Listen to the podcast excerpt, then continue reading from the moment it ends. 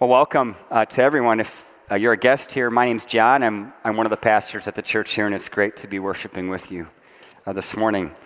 We're in our second series, or second uh, Sunday of a fall series in the letter of uh, Romans, the book of Romans. Uh, this fall, we're looking at the first four chapters, Romans, unashamed of the gospel. And we kind of worked our way through the first 13 verses of the first chapter uh, last week, and this week we're looking at uh, Romans chapter 1, verses 14 through 17. So let's hear that scripture now. Our scripture today is from the book of Romans, chapter 1, verses 14 through 17. Hear the word of the Lord. I am obligated both to Greeks and non Greeks, both to the wise and the foolish.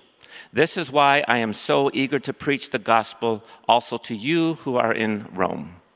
For I am not ashamed of the gospel, because it is the power of God that brings salvation to everyone who believes, first to the Jew, then to the Gentile.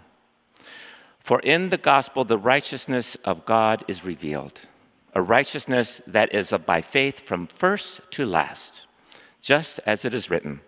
The righteous will live by faith. This is the word of the Lord. Thanks, Jen. Uh, you know, when you get older in life, at least this has been my experience, you uh, remember some things that a parent or your, your parents maybe did, and you see later what they were doing back then, even though you didn't realize it back then. And sometimes you think, at least I do, like, wow, that was really good. Uh, my mom, I think, did a brilliant job, even as a, as a young boy, kind of training me in emotionally healthy stuff. And I remember even, even as a young child, she would uh, talk about making I statements. You know these, right? This basic coaching in life uh, as, as you're talking to other people and engaging, you can always resort to, well, I felt this way, or I experienced this in this way. I just trying to, trying to articulate who you are and you know, kind of what you're about and how you felt and how nobody can argue with that because that's your, you know, this, this is who you are. And it's a great exercise in doing the internal work of really figuring out what's going on inside of you, right? I, I statements. And if you're not able to do that, um, it's, it's possible that you end up moving through life kind of always feeling the victim, right? Like always feeling like other people should know better or they should know what you're thinking. And at the end of the day, what's really going on is we're holding these unspoken expectations, and other people, we're just making other people guess at them, right? If we're not able to just say it in a, in a constructive kind of way. So I'm thankful to my mom uh, for that. The Apostle Paul knew who he was and what he was about. And in this introductory part of the letter, you know, the first 13 verses were really the introduction, and these are the verses that follow directly after that. So he's coming out of the introduction. The Apostle Paul uses three I statements did, did you hear those in this scripture? I am obligated, verse 14. I am eager, verse 15. And I am not ashamed, verse 16.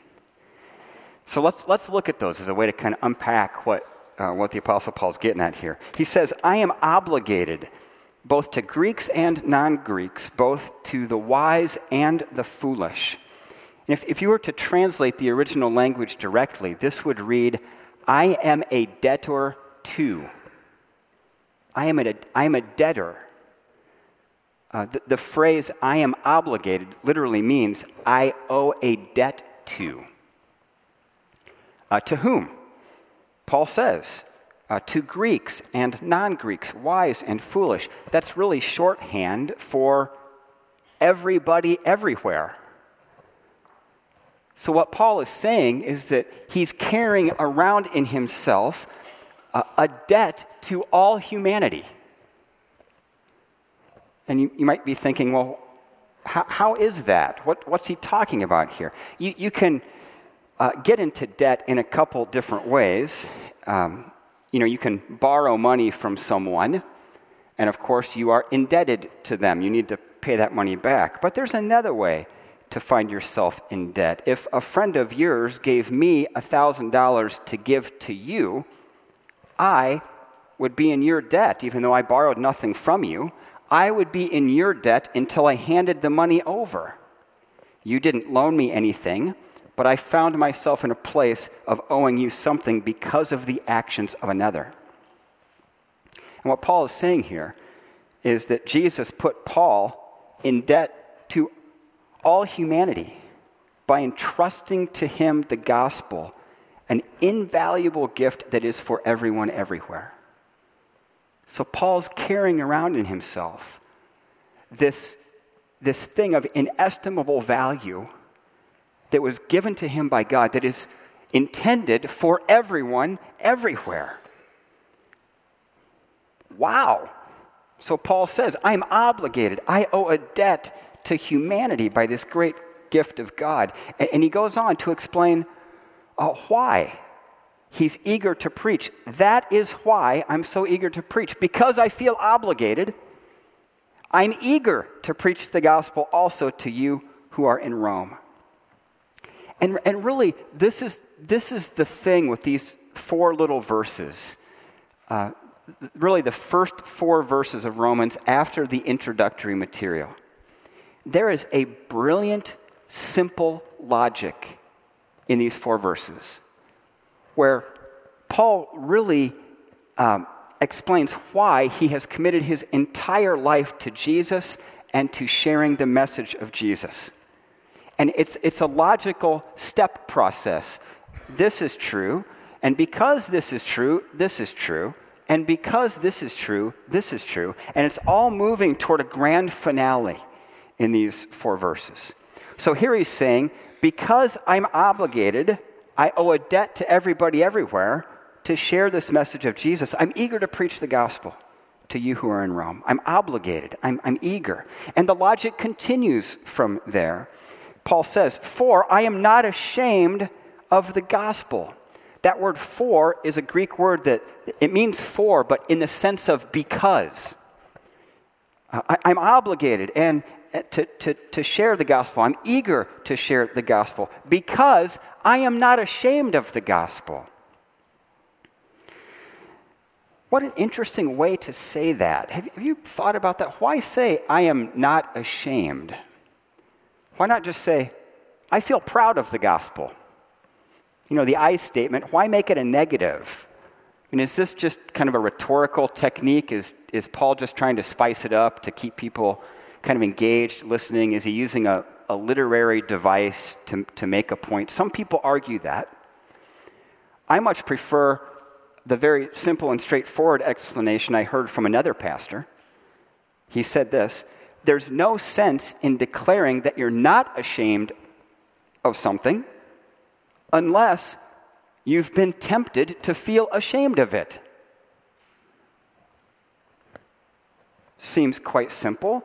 I think Paul's saying he's not ashamed of the gospel because he knows what it's like to start feeling ashamed of it.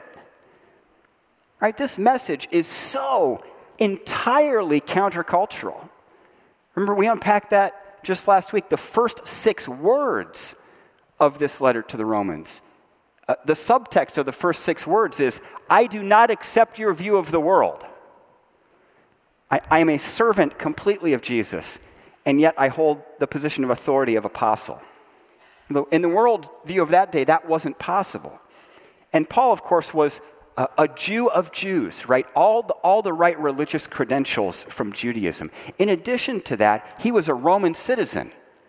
And those two communities, uh, there, there would be so much resistance to the message of Jesus in both of those communities. I mean, the gospel was an equal opportunity offender to everyone in each of those communities.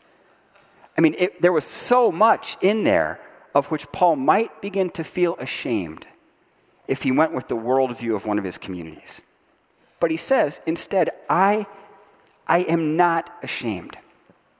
And really, in all these, in all these I statements, I'm obligated, I'm eager, I, I am not ashamed. the really striking thing is the contrast between what he's saying and the experience of Christian people in the world.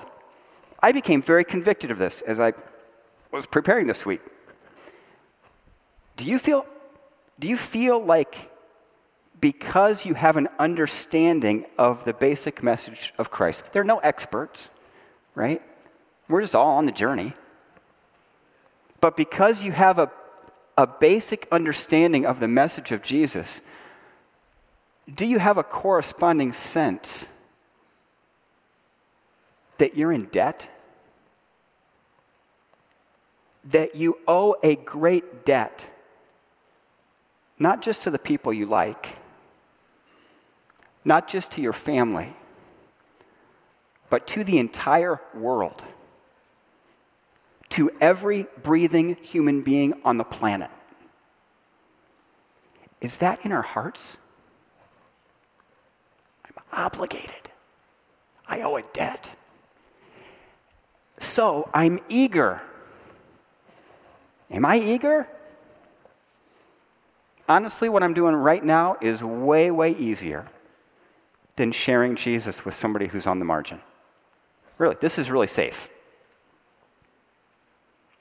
Am I eager or am I reluctant? And which is more often true? Unashamed?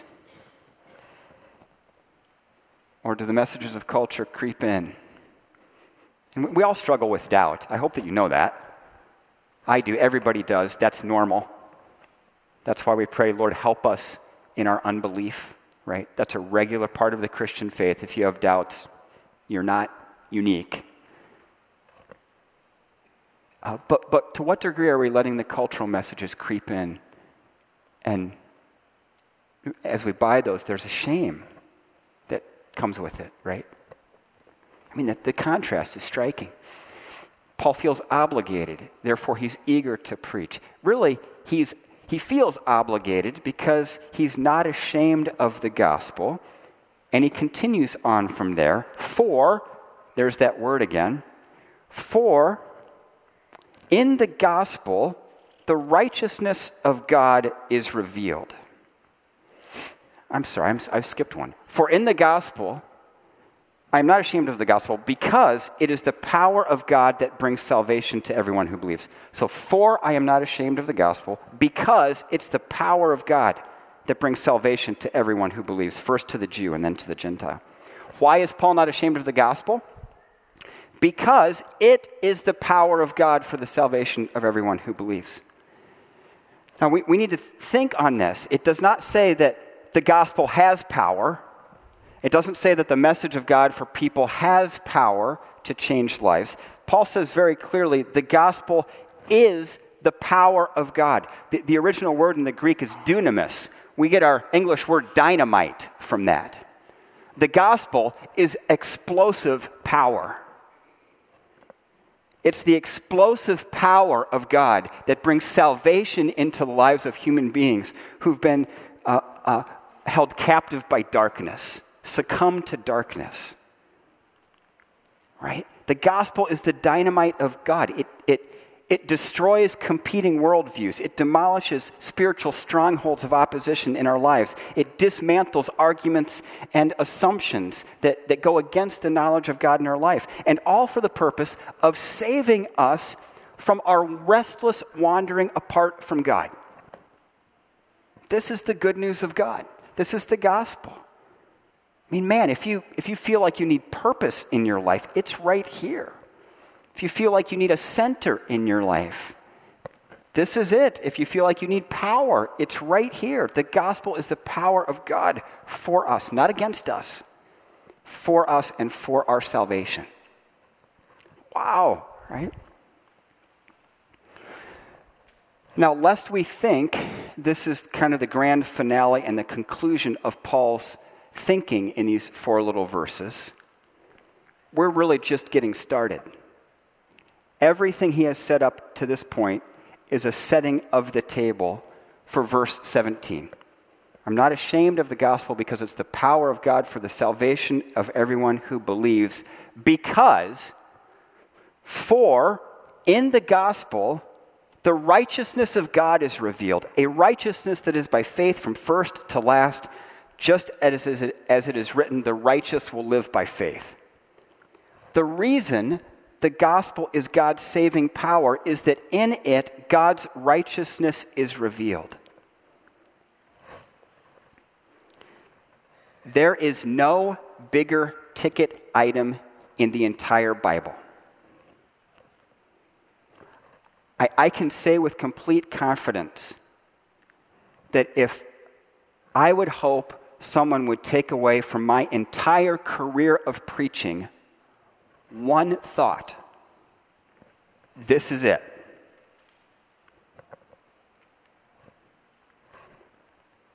This is the message of the cross. It's, it's the foundation of faith and the gift of God to all of humanity. This is the whole enchilada. It's the promise of God. It's the fulfillment of the prophets. It's what makes the good news good and the new covenant new. You've, you've heard the phrase, keep the main thing the main thing. If you want to keep the main thing the main thing, you have to know what the main thing is. This is the main thing. In the gospel, the righteousness of God is revealed, a righteousness that is by faith from first to last. That's the main thing, and it is the key to understanding the Christian faith. There's nothing else. Now, I, I think I probably know what some of you are thinking, because I had several conversations about the righteousness of God getting ready for this. Maybe you're in the place of thinking, that's, that's great, but I don't really get that. And what does, what does the righteousness of God even mean? What is it? And, and if it's God's righteousness, what does it have to do with human faith uh, and my faith? At our worship planning meeting, we talked about this a bit uh, this past week. And in our, in our culture, when we hear the phrase the righteousness of God, uh, for some of us, there might be negative connotations associated with that. Not for all of us. But somehow in our culture, the word righteousness has inner echoes of self righteousness, right?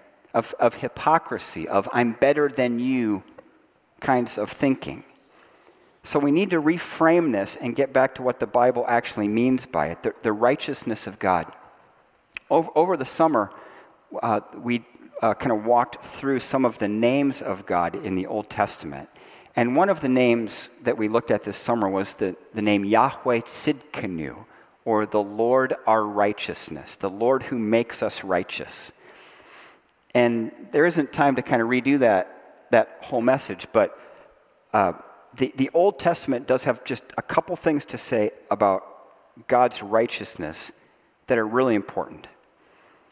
Um, the, the first is that in the Old Testament, the word we translate as righteousness was a word that literally meant stiff or straight in the sense of being unbroken. And uh, for those of you who were here, I shared that story about breaking my arm riding my bike. Uh, I was, it was between my first and second grade year. I wiped out on my bike and broke my arm, and it was bad. It was bent like this, like it was bad. Um, the orthopedic doctor made me righteous again when he he made me unbroken by setting my arm. And that, that is the easiest way to understand what the Bible means by righteousness is to think of it as the state of being pure and whole, straight in the sense of being unbroken, the state where nothing needs to be fixed because nothing is broken. That's what being righteous means. So it's pretty, pretty easy in that sense to understand that God is righteous because you know, there's nothing in God that is bent or, or off or not the way it's supposed to be. God is without any need of fixing or correcting. Nothing in God needs to be set aright because nothing in God is amiss or wrong.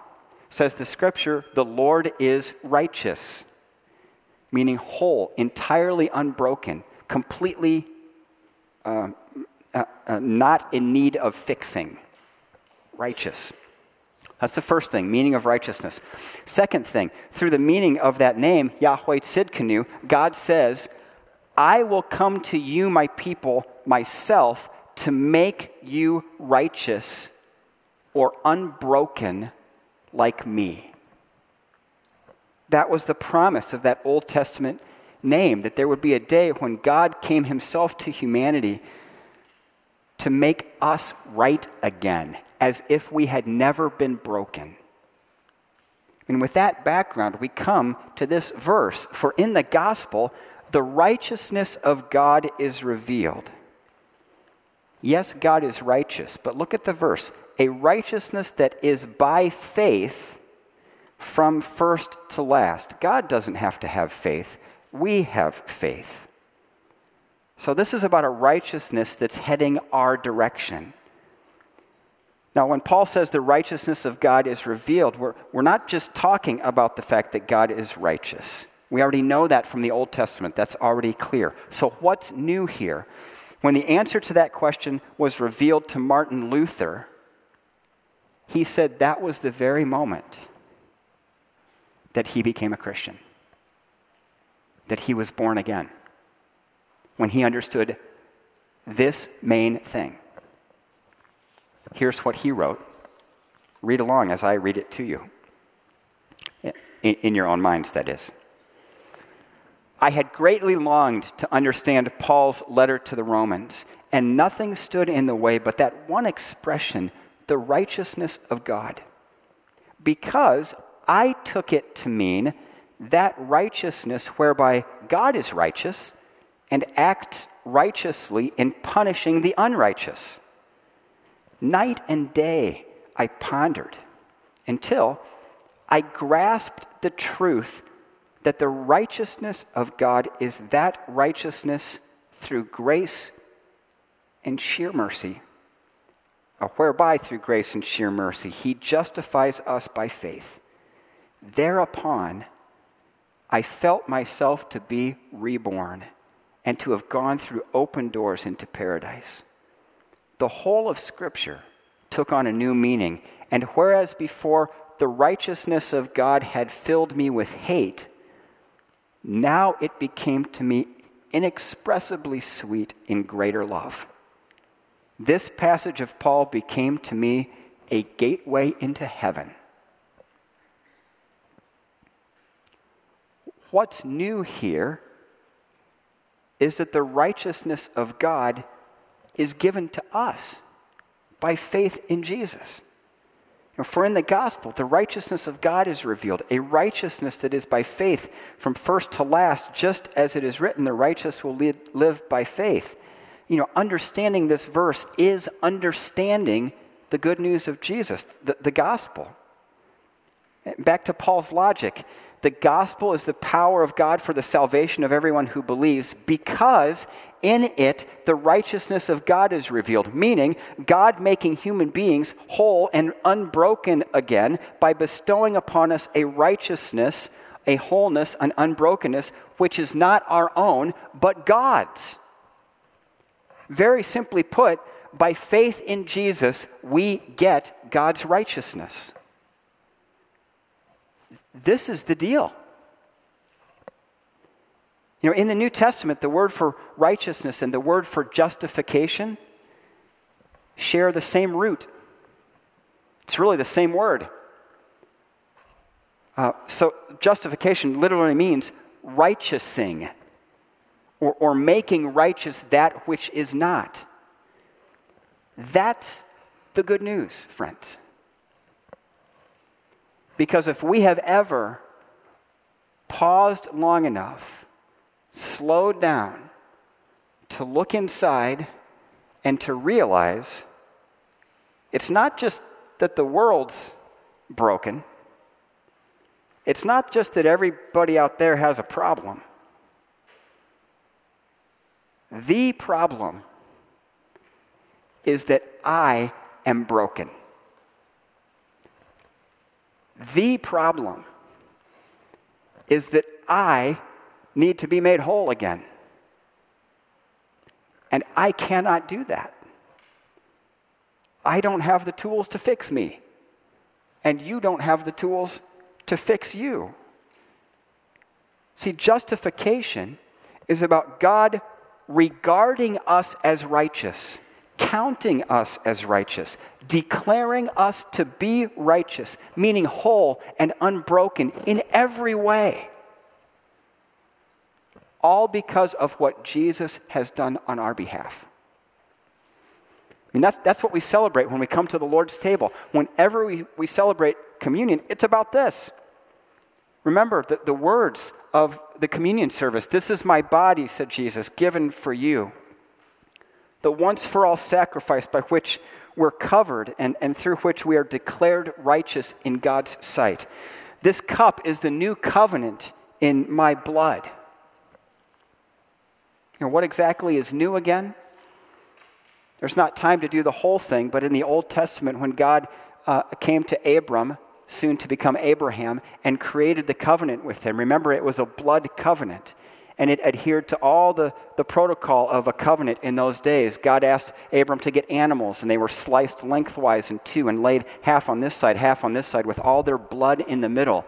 And as one person walked through the pool of blood between the split animals, they would walk through and look at the other person with whom they were making a covenant. And as they walked through, what was communicated was, May it be to me like these animals if I don't keep my end of this deal. And remember, as the story in Genesis goes, uh, the, the, the, the, the smoking pot and flaming torch kind of passed through there. God was foreshadowing that he would keep both ends of the deal that he himself would be both parties going through that blood covenant. That's what makes the new covenant new. Jesus snuck around to our side and kept our end of the covenant. And it was to him like those animals. His blood was poured out, his life sacrificed because of our failure to keep the commitment, because of our failure to be righteous that the covenant might be fulfilled finally and fully, and we might be declared, counted as righteous, perfect, whole, unbroken in the sight of God. So God keeps his end of the deal, and in Jesus, he sneaks around to our side and keeps our end of the deal for us. That's the new deal. And friends, it is a good deal. This is the whole thing. Really, at this point in my life, I don't know how to make it any clearer. This is the entire Christian faith summed up in four verses. This is volumes of theology summed up in, in four verses. The great exchange that this is not simply a religion among the smorgasbords of faith from which we might choose as human beings. See, if we view religion that way, we are disclosing that we bring to our spiritual thinking the assumption of uh, uh, secular humanism. That human beings are at the center and it's our job to choose which faith we'd like. So even that perspective on thinking about faith reveals you've already chosen a faith. Yours is secular humanism. But if we really ask the deeper questions, what may be known in this world and why, it brings us right back to what the Apostle Paul says is the first step of Christianity, which is exploring the claim that Jesus was raised from the dead. And I, for one, am firmly convinced that if an unbiased, critically minded person starts walking that road and honestly exploring that claim,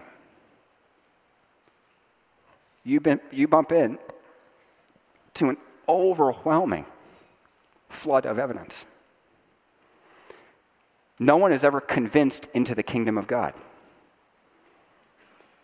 But I know the experience of needing to have the barrier of my mind overcome, my complaints, my, my resistance. And whenever I got close to this message that, there really is a God, that that God has actually done something in this world for me, for the purpose of making me perfectly whole and entirely unbroken in God's sight. That there would arise in me, it, it, was like a movie where somebody did something on a computer and the lines of code just started going. Just resistance, reasons this couldn't be true. It just, my mind was flooded. If you've experienced that, ask yourself why that's happening. Because Christians have an explanation. That there is drastic spiritual opposition to human beings internalizing this. Really getting it here, not just here. Because when you get here, the, as a Christian, God views you not according to all your failures of the past week, but according to the perfect obedience of Jesus on your behalf. And that when God looks at you, he sees a being that is entirely whole and unbroken, perfect in the sight of God. The curtain's been torn in two. There's nothing that separates the people of God from the presence of God. Right? This is why we may approach the throne of grace with confidence, says the author of Hebrews. Because we have made, been made, counted, regarded as perfect and unbroken in God's sight because of what Jesus has done for us. That's the gospel. And it's great news. And wherever you're at along the journey, if you want to talk more about it, I'd love that. And I promise no arm twisting. Right? This, this is what we do as a church, and this is the message we have for the world. And you can begin to sense why Paul felt obligation, how good the good news is, how free we can really live in Christ as we believe that God sees us as perfect in Christ. This is the whole thing. And we access this by faith, you know, by trust, as we overcome all those arguments as to why this could never be. And simply move through that and cry out to God and say, Yes, I need help. Would you please help me? That's really the first step. And if you've never taken it, I invite you to take it today. Let's pray.